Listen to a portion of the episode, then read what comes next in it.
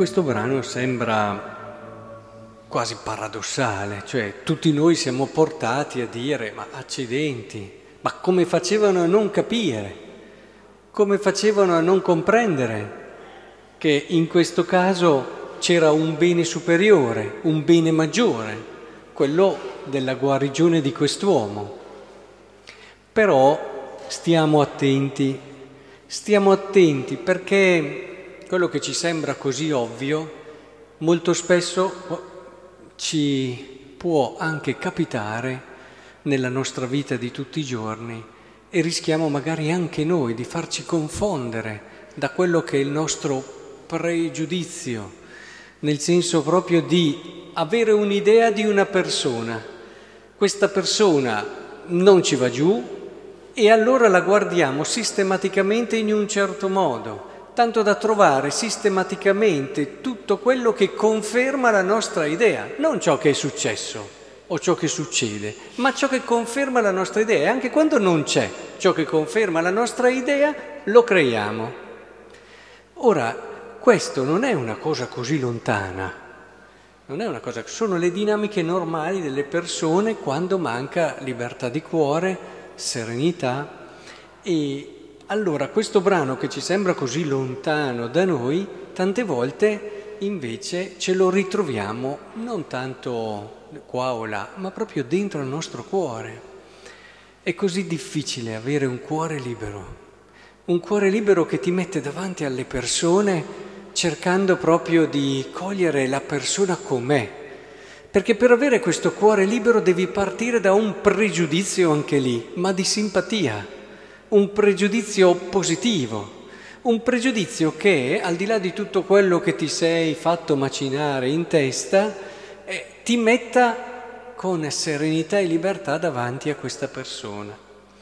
E tutto questo è impressionante perché, vedete, già tramavano. Lui fa un gesto che chi può dire qualcosa di questo gesto? Eppure, come se non avesse fatto niente, essi fuori di sé dalla collera si misero a discutere tra loro su quello che avrebbero potuto fare a Gesù.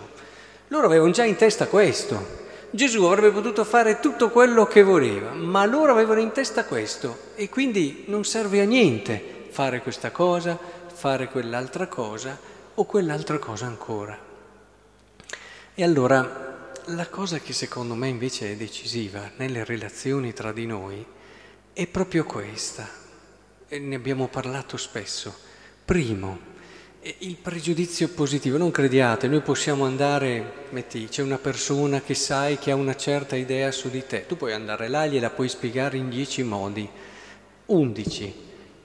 Questa persona non cambierà l'idea che ha su di te, ma questo mai, di solito. Allora che cos'è che devi fare? Quello che ha fatto Gesù. Gesù ha fatto quello che in coscienza gli sembrava giusto fare ha fatto un atto che, secondo quella che è verità, secondo quello che è il voler bene alle persone, secondo quello che è la legge di Dio, quella vera, era giusto fare, lo ha fatto. Questi qui si sono arrabbiati ancora di più, questi qui se la sono prese ancora di più. Lui che cosa ha fatto? Ha dato la vita per loro. E so che non è facile, so che non è facile. Ma questo è l'unico modo per risolvere questi problemi, che ci sono spesso in una comunità, magari non in modo così grave, però ci sono, si infilano, si insinuano e, e il pregiudizio da una parte o dall'altra, ci sono persone con cui stai meglio e persone che invece basta un niente e ti confermi che alla fine, perché non ti sono simpatiche, perché ce l'hai con loro, perché sono più in vista di te, perché alla fine ma possiamo metterci di tutto. Il modo migliore è avere una coscienza il più possibile libera su questo. Siate liberi, siate liberi. Cercate di partire da un pregiudizio sempre positivo. Quando ci si mette davanti a una persona, già pensando, ecco, non va bene, abbiate tra di voi un pregiudizio positivo e se anche le altre persone continueranno a parlare male, in collera o a trovare pretesti, a inventare situazioni, perché poi si arriva anche ad inventare quando non ci sono, beh, date la vita per loro. Eh, non c'è altro modo. È il modo più vero, è il modo che magari sul momento non vi sembrerà di realizzare molto, ma nel lungo periodo, quello di Dio, Dio ragiona nel lungo periodo, è il momento migliore, è il modo migliore. Quindi che il Signore in questo ci aiuti, penso a voi, no? volontari, che fate un servizio così prezioso per la nostra parrocchia a volte anche nel fare il servizio si può essere a volte presi un po' da simpatie da antipatie, si può vincolare anche il servizio al fatto che c'è uno, non c'è l'altro, e su e giù e tutte queste cose. Oppure non ho avuto i riconoscimenti che mi aspettavo, non c'è stata questa cosa o quell'altra.